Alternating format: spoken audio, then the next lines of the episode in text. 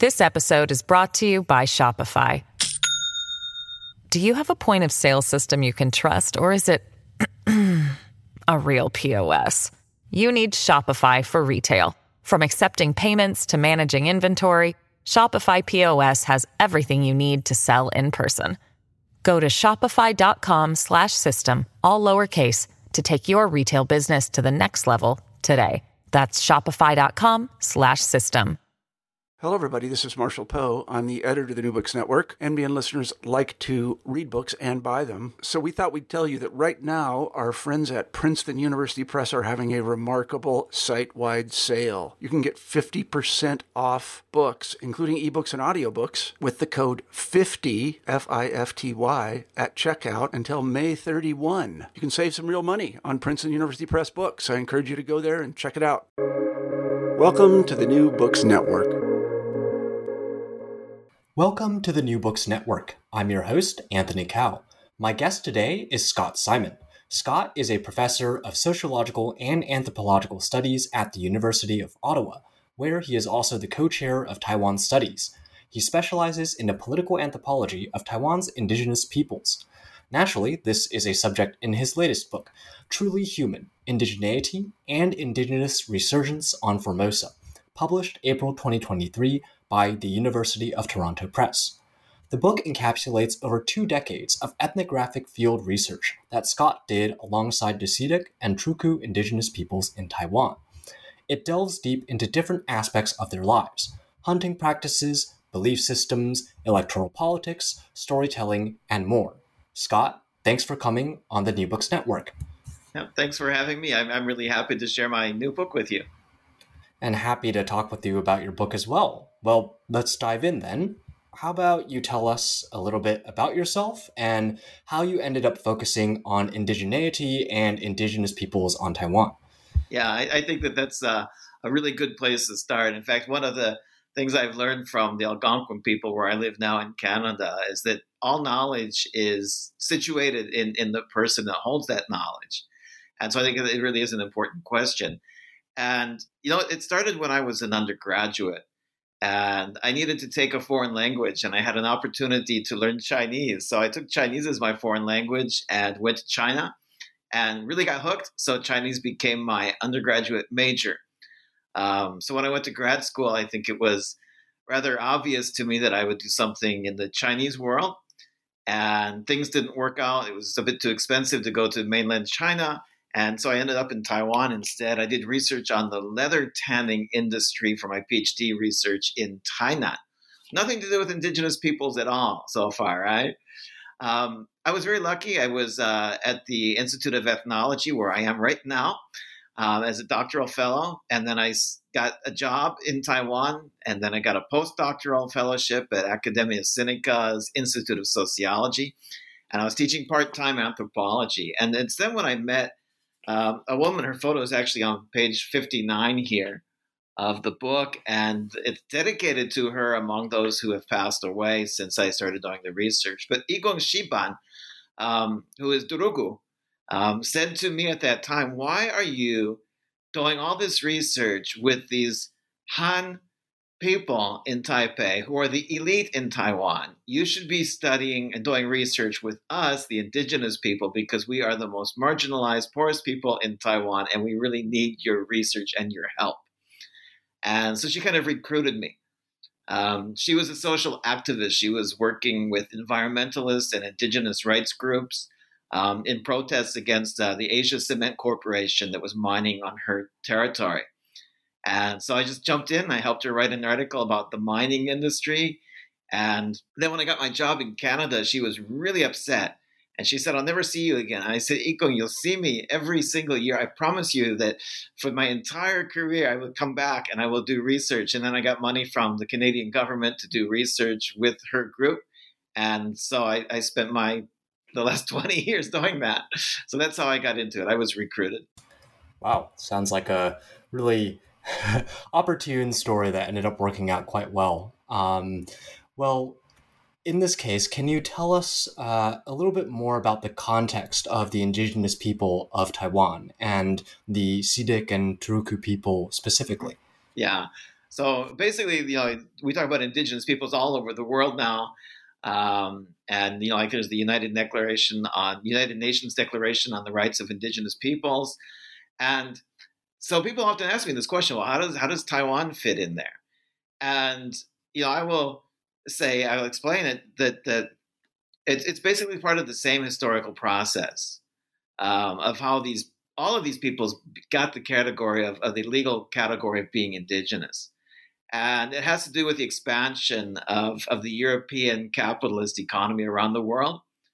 And I think you've probably heard sometime people talking about the doctrine of discovery. And that was, you know, the Pope basically announced this doctrine of discovery that if, if Europeans and Christians go any place in the world uh, where there's this, where there are stateless primitive peoples who don't believe in, in Christianity, uh, they have the right to, to move in there and take over territory and, and convert people. And so, because you know China and Japan and so forth had modern states for their time, so the they didn't go and colonize them, but they they went to places like North America and South America, and Taiwan at that time in the in the 1600s. Um, didn't have a state. It was not part of China. It was not part of Japan, even though Chinese and Japanese sometimes, you know, landed here and did things and then left.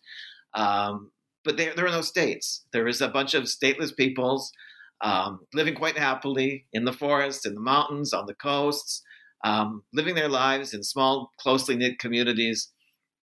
And so the Dutch uh, um, wanted to have a colony in China, and China said, no, you can't do that. But there's this other island, and you can go there. And so the Dutch went there. And gradually over time, the Dutch were there. They got kicked out by uh, a rebel Ming Dynasty guy named Koxinga or Zheng Chenggong. And then he got kicked out by the Qing dynasty. And then they brought in settlers from China and they moved up the coast. But they, they never conquered those high mountain areas. And so until the Japanese took it in 1895, those mountainous areas in the central and east coast were still autonomous and living their traditional life with no state. And, um, you know, they might have traded with people on the outside, but they had no state and they were really autonomous democratic, really radically democratic societies. And so it was the Japanese who first incorporated them into a state. And then the Republic of China, Chiang Kai shek came and they kind of inherited that system. Um, but that, that's the origin of how they became indigenous. And what I find really interesting about the Sediq and Truku, they're very closely related, are that they were the last group to be incorporated into a state. Um, and it was the Truku in Hualien in 1914. So from Japan got there in 1895. It took nearly 20 years until 1914 before the Truku agreed to enter into a new relationship with Japan. And Japan had one of the most modern militaries at the time, and the Truku had hunting rifles and some you know, bows and arrows and fought them for 90 days before they finally uh, decided there was nothing they could do and they surrendered. So that the specialty of the Sediq and Truku is their spirit of resistance. Um, and the Sediq, they also rebelled in 1930. And so that's what drew me, I think. I was, Igonga had that, you know, she was resisting Asia's cement. She had that spirit.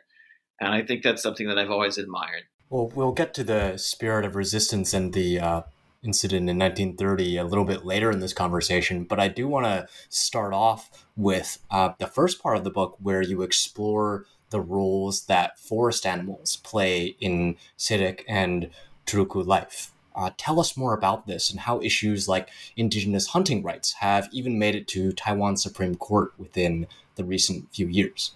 Yeah, I, I think this is really important. The relationship with animals in the forest, and it's, it's it really is the core of, of their identity today. And, you know, when I first went there to do research, I had uh, some graduate students. We had two, one, one from Taiwan and one from Canada. And they gave us all animal names because animals are important to them.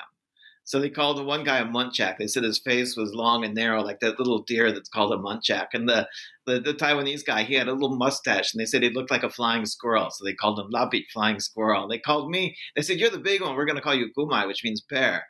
And they said, We're going to watch you carefully. And if we think you have the right moral characteristics, if you're a good enough person, then we're going to give you a real Truku name.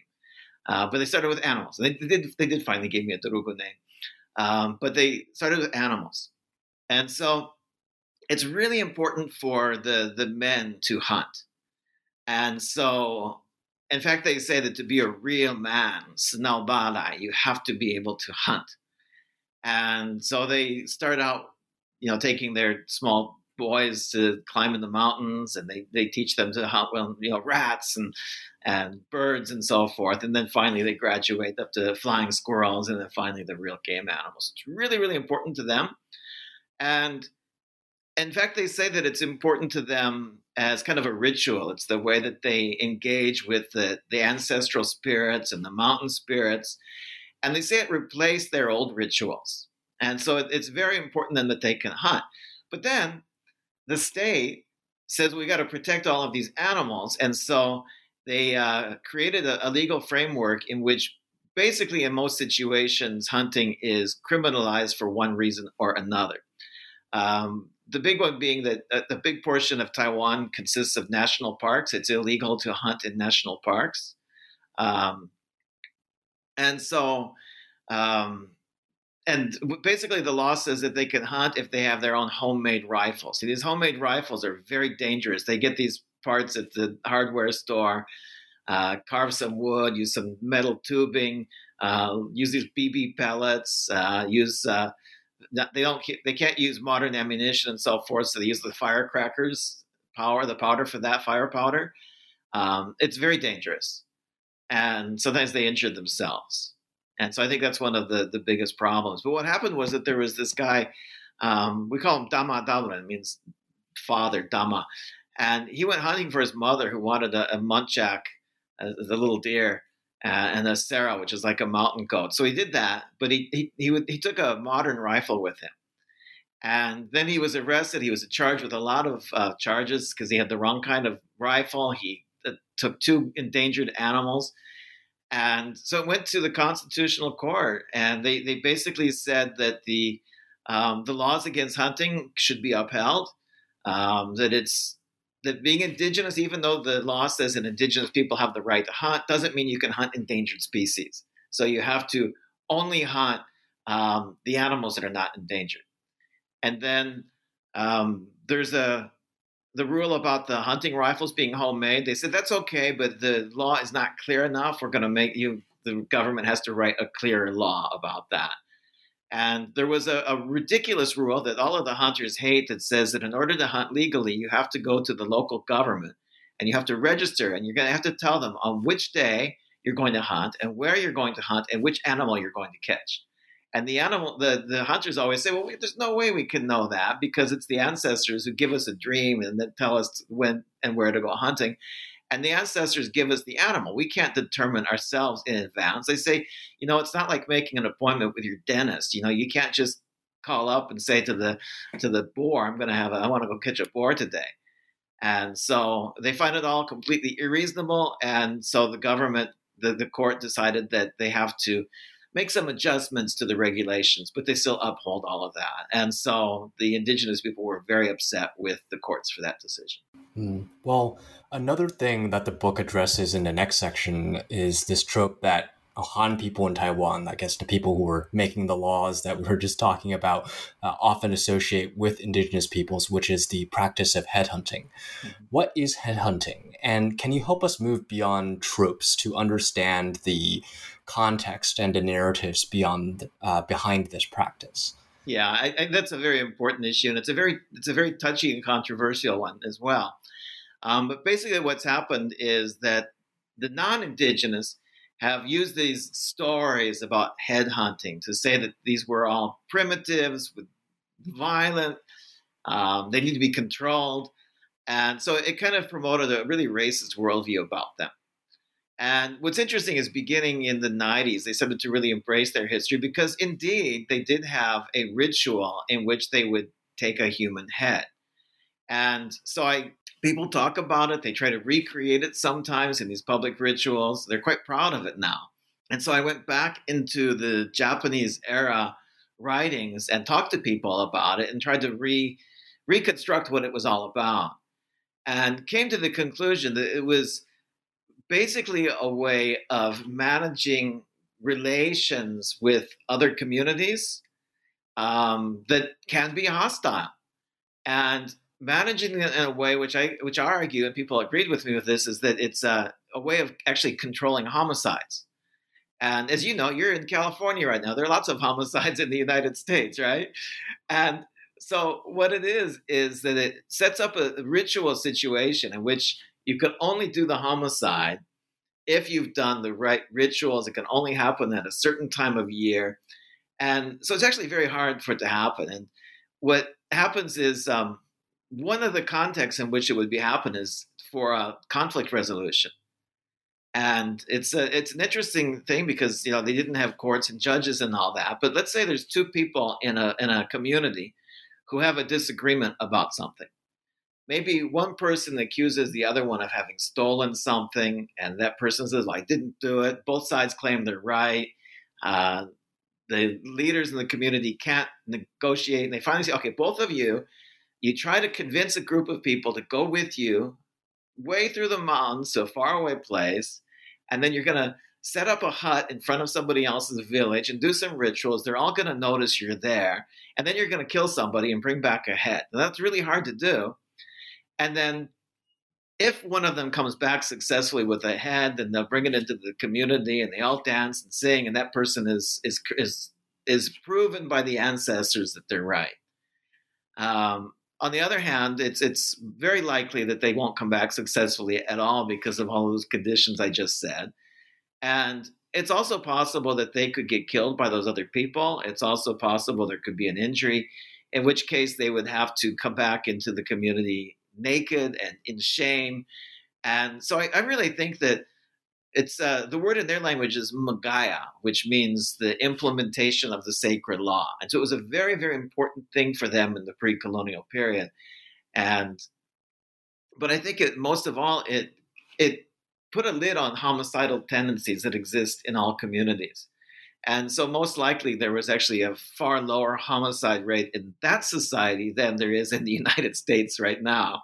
So, and when you compare this particular practice, which sounds really cruel and inhumane, it is a taking of human life, it still pales in comparison to things like, you know, atomic bombs, uh, concentration camps, all of the things of modernity. And so I, I, think there's some, some beauty there that they found a way of controlling homicidal tendencies, which are human. Well, talking about sacred laws, that which you brought up just a few moments ago, I want to talk about the next chapter. Uh, you know, after the one where you talk about the uh, headhunting, where uh, we move on to a discussion about belief systems. Um, mm-hmm. Tell us more about how Christianity exists alongside uh, these traditional indigenous beliefs and also the social political role that Christianity plays for the Sediq and uh, Truku people. Okay, yeah. So basically, the uh, uh, the word Gaya, they, we often translate it as a law. We say ancestral law, sacred law, etc. But it can also be culture. It can also be uh, the traditional religion. It, and so the core of Gaya is that um, it's it's the moral principles of sharing, taking care of your family, taking care of your community. There's that relationship with the the ancestors that have passed on um, and are in the mountains now. And so it, it really is a, a religious system. Uh, the most important ritual in it, there was Magaya, I just talked about. Um, there's also the ritual of sacrificing pigs, which they continue to do to this day. If there's a any event that you have to communicate with the ancestors, you would sacrifice a pig or more pigs. And so, for example, if it's a really happy event, you get married, you want to announce to the ancestors there's this new relationship between between these two people, two families, and so you sacrifice a, a fair, maybe maybe three, four, five, six pigs, uh, maybe more if they've got big families, and then you split the meat among everyone. Um, and so basically, there's this traditional system of Gaya. There are also shamans. And then Christianity came in, and they tell me that when Christianity they came in, they saw it as being compatible with their own Gaya. And they said that the most important values of Christianity, which are sharing and family and community, are all the values of Gaya. And so it was very easy for them to, to convert to Christianity. Well, we'll move from Christianity to electoral politics, um, okay. which is also something that's quite interesting, maybe especially for political scientists who might be listening to this podcast. Um, how do elections intersect with community dynamics? And can you also talk a little bit about how indigenous peoples fit within Taiwan's blue green political divide? Yeah, I, I think we're going to have to step back a little bit for those not familiar with, with Taiwanese politics. Um, the green and blue, I think we have to explain that. Um, but basically, the uh, the the blues would be the the more conservative ones. That's the KMT, Chinese Nationalist Party, that came to Taiwan with Chiang Kai-shek and, and after World War II, so in 1945. Um, and you know they they created um, a whole new system. Um, and the indigenous people they actually had elections back then for local local local posts like uh, the provincial assembly and local township and village elections. Um, and they participated in that. They had a quota for indigenous representatives to the provincial assembly. Um, all of this prior to uh, the end of martial law and democratization at the higher levels of the government. And and then so we call them the blues now. They're the, the blue camp. And then in the uh, social movement era of the 1980s, the the, the opposition created the uh, Democratic Progressive Party. And so we call those the Greens. And they tend to be much more closely linked to uh, progressive social movements, um, and including the indigenous rights movement, uh, the environmental woman, LGBT issues, all of these progressive things are the, the, the Greens are there for that um, more than the Blues are. And so that's your blue and your green. It's your KMT versus the, the DPP. And so then the question about is where do the indigenous people fit in? And you know, most people outside of Taiwan would guess that because the DPP talks about indigenous rights all the time, um, Tsai Ing-wen, the president, even apologized uh, right after getting elected for 400 years of colonization. Uh, so one would expect if they're voting in terms of issues, uh, that they would vote for, in terms in, in large numbers for the DPP, which talks a lot about indigenous rights. But in fact, they vote overwhelmingly. I mean, it's really like 80, 90 percent. It's like uh, you know, it's it's not quite North Korea, but they really vote um, overwhelmingly for for the, for the KMT, and so that's a real puzzle um, for political scientists and political anthropologists to figure out. And so that's one of the two uh, political issues I deal with in that chapter called Lelungan, heart, because the heart is the seat of, of ethical and moral reflection. And so basically, I, you know, the, the DPP people like to say, well, all oh, those indigenous people, they're easily bought off and they, they're bribed. And I think there's a, a little bit of a, of a racist sentiment there. Uh, because these are intelligent people who are voting according to their own best interests. And I think that the KMT has, over decades and long before democratization, done a really good job of treating indigenous peoples in, in ways that they want to be treated, um, often protecting them from outside investors, um, ensuring that there are 30 mountain townships in which outsiders cannot purchase land, um, guaranteeing them political representation at the township and provincial level, and now at the national level, and and the KMT has been really good at building up networks in those communities, really solid uh, emotional ties, often intermarriage um, uh, with local women, and so because these people that came with Chiang Kai-shek, they're called mainlanders, Saiyan, and they've you know, married into these communities. So people have relationships of kin with them and they feel very loyal. Um, like I said before, in Gaya, you take care of your community. And so they, they feel that sense of loyalty to the KMT. Um, and so it, it's really easy for the KMT to spread their message uh, and to really mobilize people to go out and vote. And, you know, part of Gaya as well is that they have these small groups of people that they have really close relations, and they call it the people who eat together. And traditionally, those small groups of people uh, would exchange labor. So let's say you need help on your you know on your you know your rice fields or whatever you're growing today, and then tomorrow we'll go work on somebody else's. And with this particular practice, they're able to mobilize people to go out and vote. And it's actually a lot of fun to be in these villages at election time because there'll be these huge groups of people that go marching through the street and they've got music and loudspeakers and like cars and jeeps and the handing out literature and they've got these big feasts at the end of the day. Um, all of the candidates do that. Um, but it, it's generally the KMT that mobilizes the most votes. And so the the real comp the DPP is there, but the real competition is is usually between different factions of the KMT or other parties that might emerge, and so that are related to that KMT. You know, so it's it's quite interesting to see that happening. This episode is brought to you by Shopify. Do you have a point of sale system you can trust, or is it a real POS? You need Shopify for retail. From accepting payments to managing inventory, Shopify POS has everything you need to sell in person. Go to shopify.com/system all lowercase to take your retail business to the next level today. That's shopify.com slash system.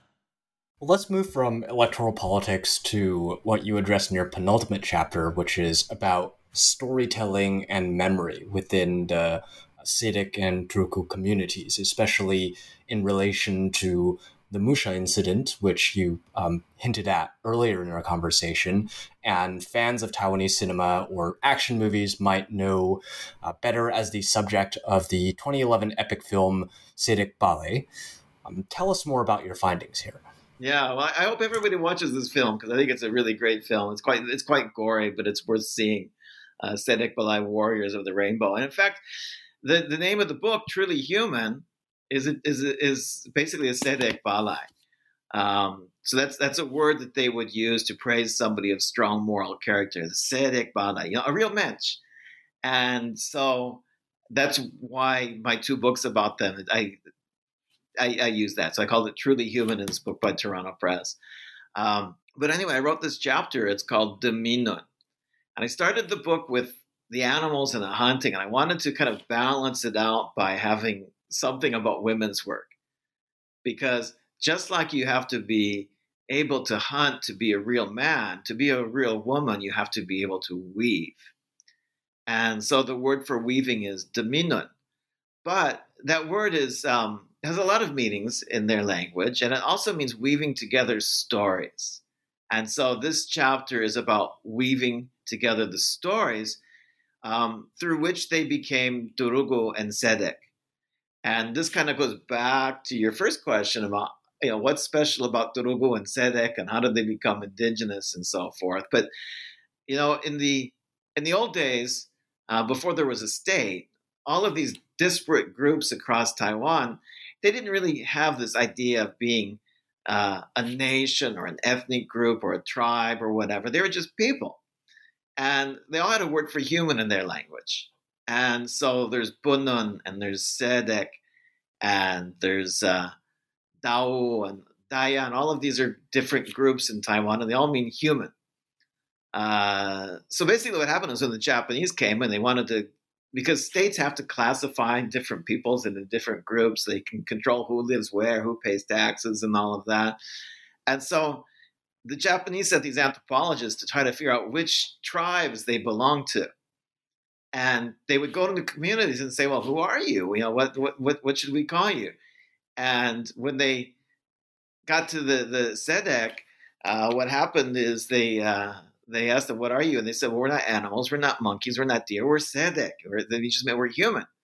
And so the Japanese they created these nine categories, and finally they they picked uh, Dayan, a Tayal, to cover uh, a larger group of people, including what are now the Sediq and the Truku. And uh, Truku, they call themselves Sediq Truku in their language. So if they're not speaking Chinese, they'll call them Sediq Truku. Sediq means people, and Truku means it's a it's a, a place up high in the mountains. So it's a, with terraced land, and so it basically means mountain people. but the word Sediq is still there. Um, but then what happened is with democratization, there were different groups of people uh, that wanted to split away from the Ataya. And the first ones were the Truku, who became Tailugezu in Chinese, or Truku, um, in 2004. And then the Sediqs got their identity in 2008, and the state recognized them. And now there are 16 officially recognized groups. And so there was like um, confederations of little communities that decided to become Truku, and another confederation decided to become Sediq. And, and they did that. But then they have to convince everybody else in their group that they, this change is, is, is a good thing. And so they weave together the stories. And so I, this chapter is really that about how, how they became Truku and Sediq as two different indigenous nations. And so I engaged with some indigenous authors there on both sides. And um, one of them is the, the Battle for Taroko, uh, which was in 1914. And then the other one, which is really big in Taiwan because of that film, is uh, what's called the Musha incident in, in Japanese. And it was the 1930 rebellion in which they, they rose up. It was a big, dramatic historical incident. It's deeply graved in, in their in their way of being and their identity. Because what happened is with among the uh, the Sediq Tgdaya, there were 12 alang or 12 groups. And Mona Rudao, who was this leader, he went around and tried to get them to join forces against the Japanese. And six of those groups said they would do it, and six of them refused. Uh, one of them, actually in the community of Musha, he said, I'm not going to go. We're not going to fight with you, but if your women need shelter and your children need shelter, they can come to us. And that group also sheltered the Japanese. And, and so this happened on um, October 27, 1930, which was a, a, very important day for the Japanese. It was commemorating a Japanese prince that had been killed in the takeover of Taiwan. And so they, they forced everybody to go to the schoolyard. And just as they were raising the Japanese flag uh, and beginning to sing the anthem, then the warriors attacked and they started to kill all of the Japanese who were present. And so that's basically the, the beginning of the Musha incident because, and that's what historians usually call the Musha incident is that uprising. From the Sediq perspective, there are actually two Musha incidents. Um, the first one is after the uprising, the Japanese used the most modern military means possible. Uh, they even used um, poison gases, which was illegal at the time, uh, against really these people who had who had no weapons to fight back. And so that was the first from the from the Sediq perspective. The first Musha incident is when the Japanese repri- had this reprisal against them. It killed a lot of people. Um, it was it was a, it was a real Holocaust, and so then they took the survivors and they put them into a detention camp. And there were always hostilities between different groups. And so the Japanese then mobilized a, a group that was hostile against the, these, these groups. And they attacked them in the detention center and killed many others. And so they were really left with a very small population. And the Japanese put them on they were originally up high in the mountains in, in, different communities, and they put the very few survivors into a uh, into an island in the middle of the river, and down in the plains and and made them live there. It was heavily guarded. They say it was like a concentration camp, and they had to like get Japanese guards to escort them into town if they wanted to buy something. They were under surveillance for a long time. And a lot of there were suicides. People died from tropical diseases down there. It was it was you know a really founding moment to their to their history, and so it's important to talk about that. And actually, a bit more than the film. Yeah, uh, the film has a lot of beheadings, but definitely doesn't go into all the aspects uh, of the history. Um, and I mean, the, the, film is is also quite interesting from a perspective of just its role in constructing Taiwan's modern, you know, national identity. And I think that's a um, good transition point to talking about what you discuss in the conclusion and the epilogue uh, around what the future might hold for Indigenous peoples in Taiwan uh, on two fronts. Um, one is the relationship with the Taiwan or ROC state apparatus, and then two is Taiwan's relationship uh, with China. Mm-hmm. What should people who aren't necessarily specialists in Taiwan, uh, but maybe just see it as you know a geopolitical flashpoint on the cover of The Economist or something like yeah. that, um, know know about its indigenous peoples and and how they interface with uh, these two issues that we just brought up here? Yeah, so I think the, the, the first issue is the Republic of China state, which is the state here. Confusingly, with that name on Taiwan, it still is the official name of the country, the state. And so I think that what they're trying to do is to create greater substantial autonomy, some kind of recognition of their sovereignty. And so I think that the first step that needs to be done is each one of these 16 groups needs to be recognized as being a legal person so that just like the Navajo uh, can do, they can actually sign agreements with the state and with corporations. I think that's very important. Um, I think that, and this is probably the conclusion of the book, is that their their legal and moral and spiritual system of Gaya is still alive and it still guides them, and it can guide them in that relationship with the state as well. Um, and I think all of the other groups, they've got something similar to Gaya. So I was focusing on Sediq, Truku, but their other ones have something similar. And so there's that relationship, which is something that they can negotiate because it's a democratic state. And even though there's resistance, I think that a, a lot of the, the politicians and ordinary people in Taiwan think, wait, wait, wait, wait, why should indigenous people have right to sovereignty that others don't have? You know what? Um, it has to do with being indigenous, that there are special legal frameworks internationally and domestically in Taiwan that give the indigenous people certain rights, including the right to autonomy and self government that other communities don't have. So that's that relationship with the ROC.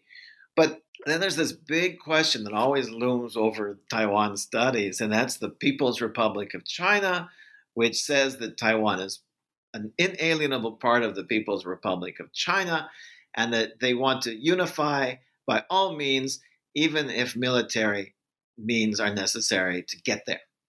And what's interesting is that in 2019, Xi Jinping, I think everybody knows his name nowadays, but he um, made a speech in memory of the of, a, of, an earlier speech by Deng Xiaoping to the so-called compatriots of Taiwan, in which he kind of reiterated this. It's always been there, um, but he, he, reiterated that they want peaceful reunification, and if they don't get that, they'll use military means.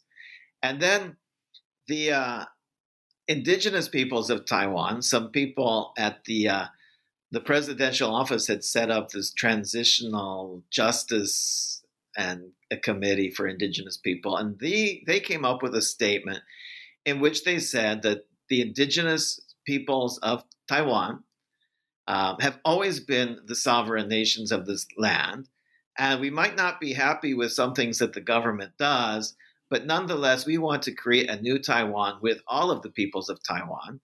And we do not accept what Xi Jinping has said. And so I talk about that in the epilogue. And I mm-hmm. think that the conclusion is that Taiwan's liberal democracy is still much better for the indigenous peoples, in spite of all of the problems that exist in liberal democracies, than what China offers. Because here's this other alternative on the horizon and I think all we have to do is look at the way that China treats the Uyghurs and the Tibetans and other minorities to know that if ever Taiwan were to become incorporated into the People's Republic of China, by violent or even by peaceful means, I think there is a very real danger um, that all of these dreams of sovereignty and self government would get cast aside, and there could be a real genocide there, just like with the Uyghurs. And so I, am mostly afraid of that. And so that's what's why I added that epilogue to that. Um, and I think, I think it's important to get that word out there.